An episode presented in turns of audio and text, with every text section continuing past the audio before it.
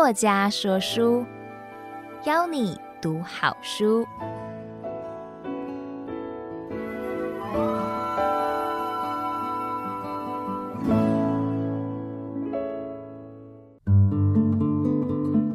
您好，欢迎收听由爱播听书 FM 制作的书斋音频作家说书，我是洛洛老师。这次要和您分享的是我的著作。国中三年最强父母求生指南。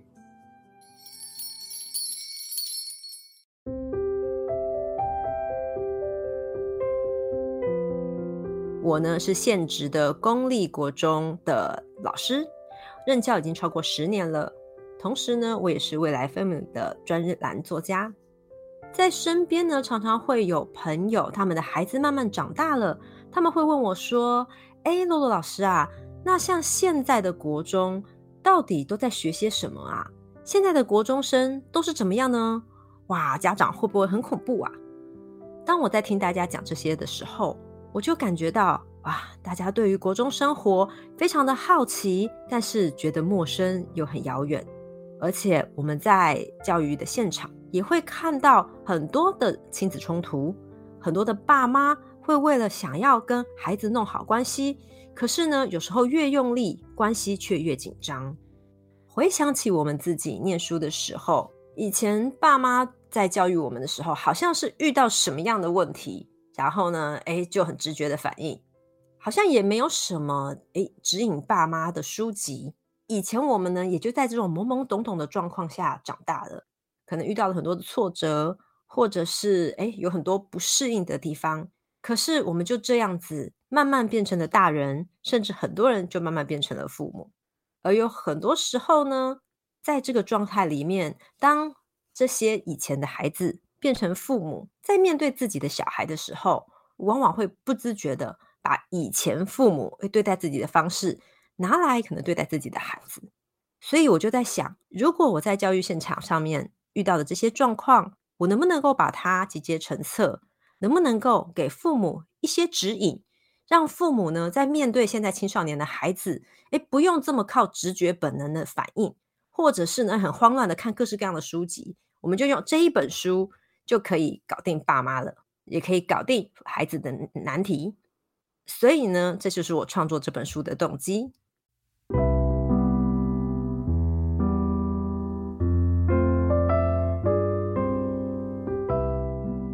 国中三年最强父母求生指南。到底是一本什么样的书呢？其实，在这本书里面呢，我可以把它用一个金字塔作为比喻。在这个金字塔有分三个层级，第一个层级呢，也是最下层，叫做能量管理；第二个层级呢，是学习策略；第三个层级是情绪稳定。那在这个里面呢，我们先来讲讲第一个能量管理吧。其实我们常常会听到的是时间管理，而不是能量管理。为什么啊？因为其实孩子是很难管理自己的时间呐。我们要讲的是，孩子其实一天八节课都在学校，他其实八节课的课程是被安排好的，所以呢，他其实大部分的时间都已经是被别人安排。那他可能放学，诶，下课以后，他去补习，很多人甚至于呃六点到九点是在补习班度过的，他回家以后就只有一点点的时间而已。所以我觉得对孩子来说，这个时间管理这件事情，倒不如用能量管理来得贴切。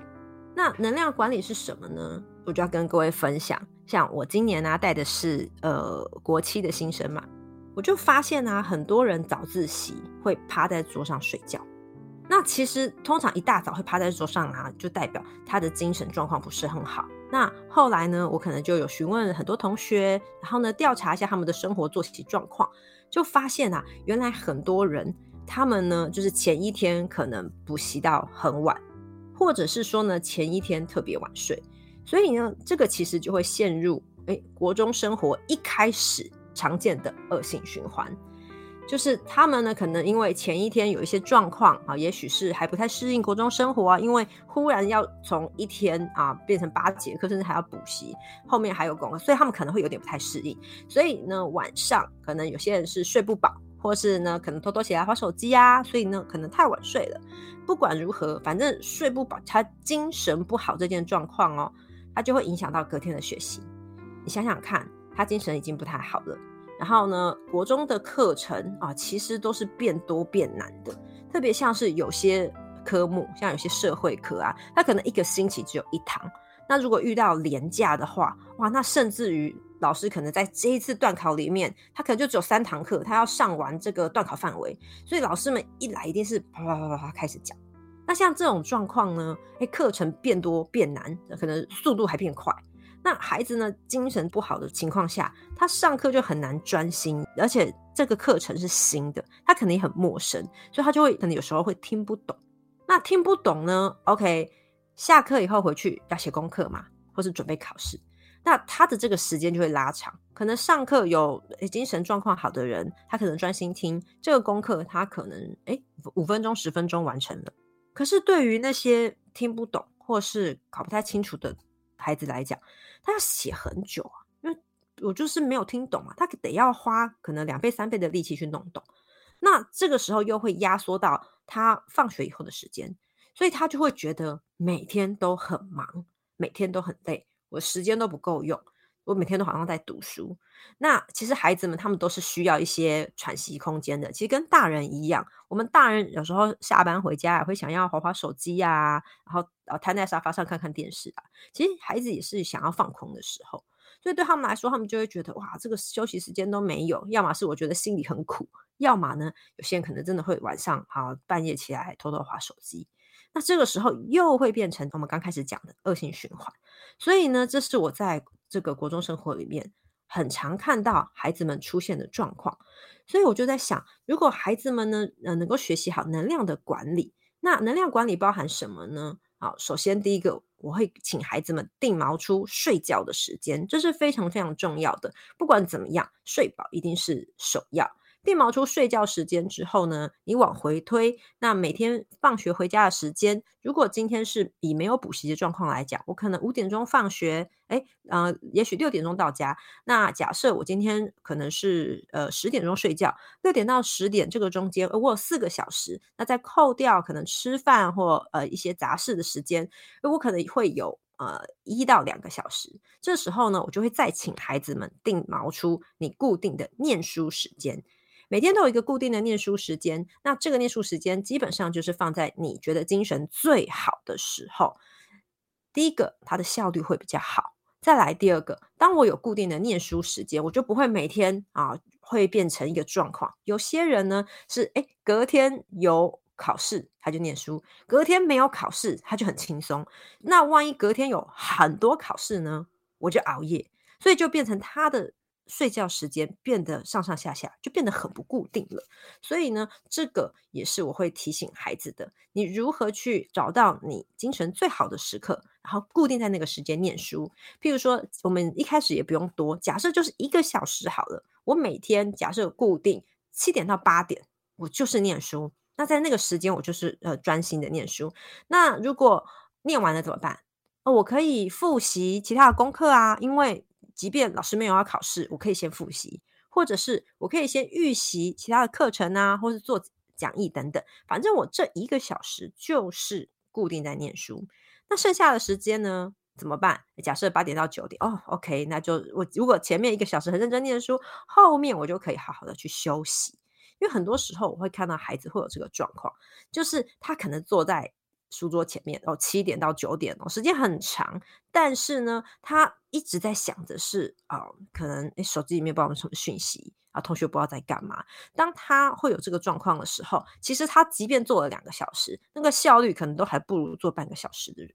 所以呢，我觉得在这个里面，如何去呃做到他的能量管理，让他在最好的精神做最好的事。并且能够让他有适度的放松，那个放松不一定是玩手机、啊，他可能是可以去从事他的兴趣，像有些孩子是喜欢跳舞，有些人喜欢画画，然后有些人喜欢弹奏乐器，或者是看看课外书，让他的生活能够有紧凑的部分，也有放松的部分，这样子长期下来才能够维持孩子的能量的平衡。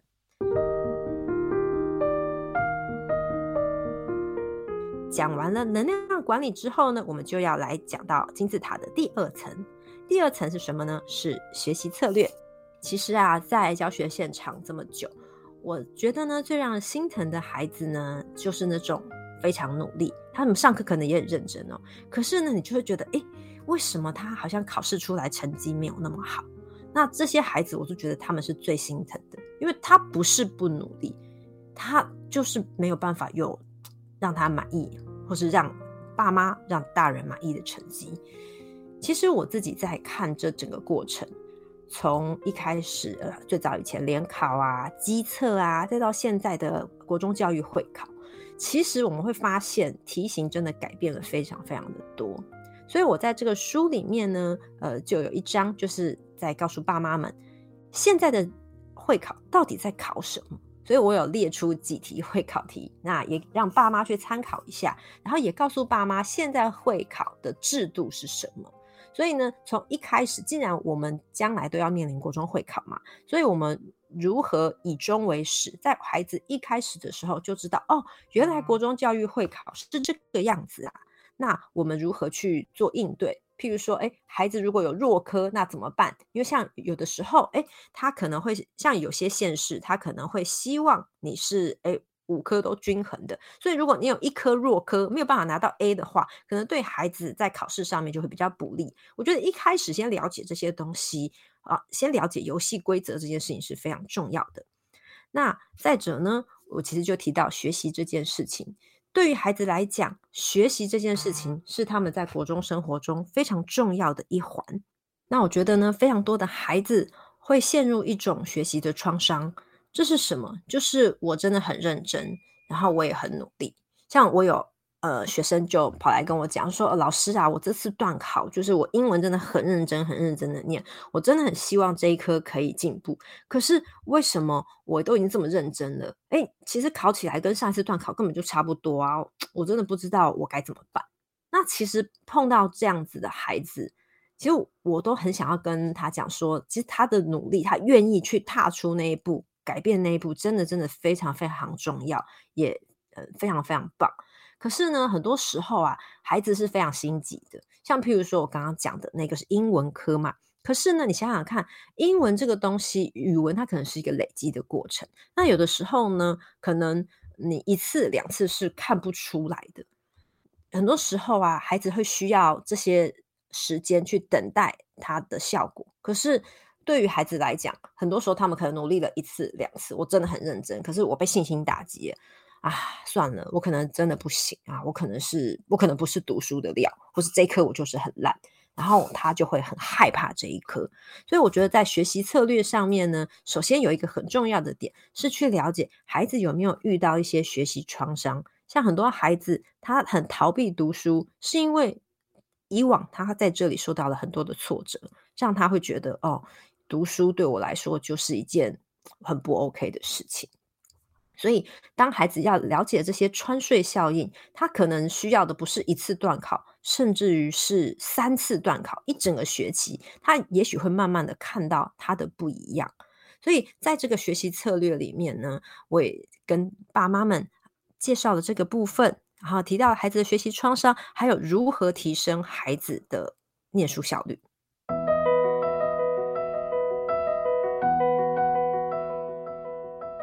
再来呢，我们讲到的是金字塔的最上面，也就是所谓的情绪的稳定。其实啊，有非常非常多的爸妈都会跟我讲到一个东西，就是哎，现在好像孩子忧郁的比例很高哎。那我觉得这个是两个部分。第一个是，其实我们是现在大家对心理卫生的呃重视，所以呢，我们会开始去看到孩子不只是课业的表现，我们可能也会去注意到他心理的发展。难道以前的人就没有这些忧虑吗？其实以前的人可能也有很多的心理创伤，只是在当时我们并没有特别的去注意，所以会觉得说，哎，好像以前都还好啊，怎么现在好像变严重了？我觉得其实是因为我们对心理卫生的注意。那再来还有第二个点，也确实他们现在的生活越来越复杂了，跟我们以前真的差很多。特别就是所谓的网络，那因为网络世代。他们所要面临的社会环境比我们以前复杂很多，很多事情我们可能是以前到呃，也许有网络的时候，到大学或者出了社会，我们才会面临到的状况。可是现在孩子不是啊，他们从很小的时候，他们就会面临到说，诶，在网络上面，第一个资讯非常发达，他会看到各式各样的东西。那孩子还小，他要怎么去判断这个资讯是正确的还是不正确的？再来第二个，他们可能会有很多的社群媒体啊，比如说 Instagram 啊，或者是抖音啊，他们会在这个上面不只是看到很多其他的影音，他们还会看到的是很多同学，甚至于是很多大人。所以我觉得，在这个里面，这种比较的文化也会出现，那就会，比如说像很多孩子，他会有一些容貌焦虑，诶，为什么别人都长得这么好看？而且是不是大家都喜欢那种瘦瘦的女生啊？我学生在日记里面这样写，他说我就是属于那种胖胖的，然后呢，我发现大家都喜欢瘦瘦的，所以呢，我也我也应该要变成瘦瘦的那种人。可是，我就很想要跟各位谈谈说。审美的标准是只有一种啊，因为我发现大家就是很努力的要把自己变成某一种样子，然后我不是那种样子，就等于我不好看，然后进而可能会变成呃我不够好，他也不够喜欢自己。我觉得审美观因人而异，追求自己变好并没有什么不对。可是，在这个点上面，其实很多时候困扰了很多孩子。所以我看有些孩子他们会中午我就吃饭吃一点点的。我说你为什么吃这么少？你这样你真的不会饿吗？他说：可是我觉得我很胖了，我觉得我不应该再吃了。那我觉得对于青少年来说，可能注重这种外在的这些部分，可能有些人太过头，甚至于会影响到他们的内心。那所以，我们讲到说，在现在的社会，孩子所面临的状况，其实确实会比以前复杂很多，特别是在网络的时代，甚至于呢，他们呃讲到霸凌，很多人的霸凌，甚至于不只是发生在校园的的环境里面，已经延伸到也许是网络上的霸凌，甚至像现在有很多什么靠背社团，他们都可以匿名在上面啊，可能攻击自己不喜欢的人。那我觉得这些东西都会造成孩子的压力。所以在情绪稳定这个上面呢，我觉得其实最重要、最重要的，也就是我放在这个第二章里面，我有提到一个部分，就是亲子的互动。因为我们没有办法去呃预防，我们甚至于没有办法去把孩子关起来，让他不接触外界的世界。可是如果孩子接触了外界的世界，他遇到了状况，那该怎么办？其实就是良好的亲子关系可以来帮助他，可以让他跟爸妈一起度过。可是很多时候啊，很多爸妈们就会讲说，那个青少年啊，到了啊这个时期真的很难沟通，诶，好像跟他们讲讲没两句，他们就觉得很不耐烦，然后就觉得啊，爸妈很烦啊，讨厌啰嗦啊，这样子哦，怎么跟以前小学差这么多？我要怎么样跟他们互动啊？甚至于，还有爸妈跟我说，以前我孩子啊，就是我们家女儿都很乖，然后呢，跟他讲什么他都会听。现在啊，我念他几句啊，他竟然在偷偷在我背后翻白眼。所以呢，爸妈们都觉得啊，到底要怎么样跟青少年沟通啊？所以呢，我在书里面呢，呃，第二至六的章节，我也有提到，就是诶，如果亲子互动卡关的时候，我们可以怎么样？那像第一个部分呢，第一点我就会建议爸妈可能要给予孩子一些生活的空间还有时间，也就是我刚刚一开始有提到的，有的时候呢，越想要赶快改善关系，越容易用力，就是你越想要跟孩子互动，有时候孩子会觉得你很烦啊什么的，所以呢，我觉得不如让孩子跟你有一个对话的开始。像前阵子啊，我有一个朋友跟我聊天，然后就跟我说，哎。我们家的孩子国小，可是我觉得他的表达能力好像有点问题。你可以去帮我，就是看看孩子的状况嘛。那其实我到了他们家跟孩子互动以后，我发现，哎，其实孩子蛮畅所欲言的啊，好像表达能力没有什么问题啊。后来一问之下，才发现啊，原来是每次啊，就是可能爸爸跟他讲话的时候，因为爸爸可能不知道要跟孩子说什么，所以爸爸就第一句就是说：“你功课写了没？”然后呢，第二句可能就会说：“那你这次考几分？”第三句就会说：“你们班的某某某考几分？你有考赢他吗？”所以呢，孩子就觉得啊、怎么每次都是这些东西？他就觉得压力很大。所以呢，久而久之，他就会觉得不想要跟可能爸爸讲话。这个时候，爸爸可能觉得说：“哦，孩子是不是表达能力有问题，没有办法好好去叙述？”其实不是，是孩子根本不想谈这个问题。所以呢，其实如何跟孩子建立关系这件事情也是非常重要的。那我会给爸妈呃一些建议，譬如说，爸妈呢在跟孩子互动的时候，能够不要一直问一些比较制式的东西，反而是去从旁观察孩子到底喜欢什么。像呃，有一个爸爸在那个有一次演讲后，就跑来跟我互动，然后呢，他就说，因为他是单亲爸爸嘛。那他其实面对青春期，就是已经要升上国中的女儿，他其实有点不知道要怎么跟小女生接近。那我就问他说：“哦，那你们家女儿喜欢什么？”他说：“哦，他喜欢韩团明星啊。”我说：“嗯，那很那很 OK 啊，你知道他的兴趣啊，你可以多跟他聊聊。”那爸爸就面有难色说：“嗯，可是我又不懂。”我说：“那你就。”请孩子跟你讲啊，就是请他跟你分享啊。譬如说，他可能在看韩团明星的时候，你就可以问问看他，哎，这是什么团体呀？哎，这是什么歌啊？其实你就是用一个好奇的语气，然后去跟孩子聊天。那其实你不要看有些孩子平常话很少，你聊起他有兴趣的事情，他觉得你是真的有兴趣的话，他真的会如数家珍，哩哩啦啦跟你讲一大堆。反而不是你看到孩子的可能在看他喜欢的东西，就说赶快关掉，赶快去读书啊。那这个时候，孩子就觉得啊，你就是啊，你啊，你不懂啦，啊，爸妈只会叫我读书。很多孩子会有这样子的状况。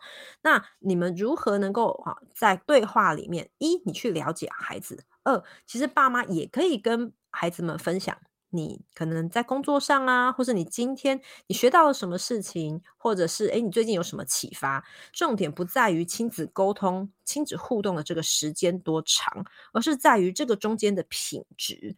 譬如说，他也不需要，呃，是很长时间。假设，诶，今天我们可能吃完饭或者假日，诶，可能带孩子出去散散步啊，两个人可能一起去吃个小点心，在吃小点心的时候稍微聊聊天。所以呢，像这个时候，诶，就能够增加亲子互动的这个频率。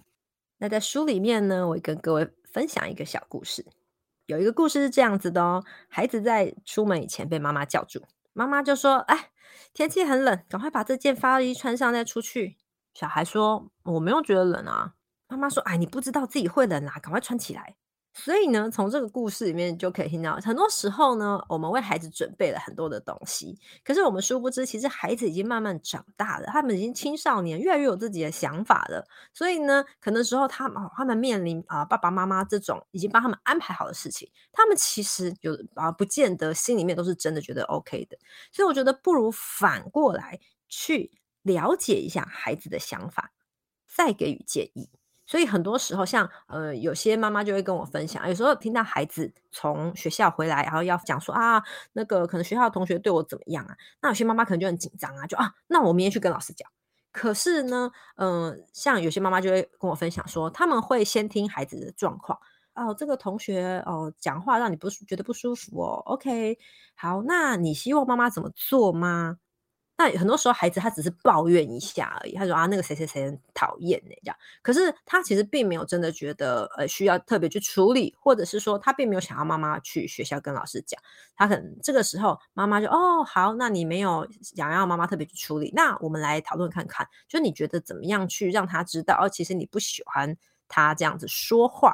等等的，我觉得用这种引导的方式呢，其实会让呃会把主控权交给孩子，那也让孩子呢比较可以理解说，哦，原来爸妈们他们不是说哦好，我教你怎么做了，哎，我跟你讲怎么做了，而完全没有顾虑到他的想法。而且呢，很多时候啊，孩子会跟爸妈出现亲子冲突，多半是一些状况。好，妈妈们可能就会说，哎呀，你可以认真一点吗？或是你怎么那么晚回来？啊、等等的，那很多时候孩子就觉得哦，妈妈又要开始念了，所以呢，双方一不小心，哎，就擦枪走火了。所以呢，我觉得在爸妈和孩子的这个对话里面，有的时候呢，可能譬如说，哎，不只是讲一件事情，更要有一个很明确，就是他行为该如何的去改变。譬如说，哎，妈妈觉得孩子去打球很晚，怎么都没有通知家里面。那这个时候呢，如果妈妈跟孩子讲话，是可以把它改变成，比如说，哎，你今天去打球了吗？好，那因为就是时间有点晚了，那我没有接到你的讯息，我会担心。所以这个东西就是很明确，妈妈告诉他，你去打球晚回家了，我会担心。OK，再来第二个是，如果你下次去打球会晚回家的话，你可以事先跟妈妈说嘛。在讲到这个东西的时候，先用一个客观的事实。然后呢，后面加上一个具体的行为，让孩子可以知道，我、哦、妈妈不是只有念我，妈妈其实呢，呃，讲完我之后，她有一个东西是她希望我可以调整的，只要我做到，OK，这件事情就没了。好，所以呢，我觉得在这个里面，其实呢，亲子互动还有非常多的美眉嘎嘎。那爸妈们可能在跟孩子讲话的时候，有的时候语气上面，诶，是不是常常会用指责他的状况？我觉得这个东西可能也是爸妈自己在回过头来思考彼此亲子对话的时候，是否有用正面的语言去和孩子对话，而不会造成亲子之间沟通的阻塞。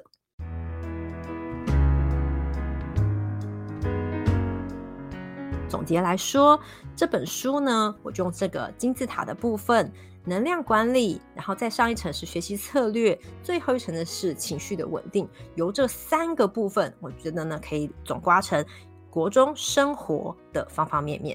所以呢，这本书其实推荐给国小中高年级或是家有国中生的父母，让大家呢可以在孩子进入这个国中阶段之前呢，就先了解。诶，国中生他们大概会遇到什么样的状况？然后呢，国中生活，诶，现在的考题策略是怎么样子？我要如何的引导孩子去做更好的学习？最后呢，听完这集节目，我也想鼓励大家去思考：身为父母，你认为什么是孩子人生中最不可欠缺的能力？我们又该如何去协助他们培养呢？我是洛洛老师，祝福你在孩子的风暴期中。能够陪伴他们安稳前行，希望下次还有机会为你说书。作家说书，谢谢你的收听，我们下次见。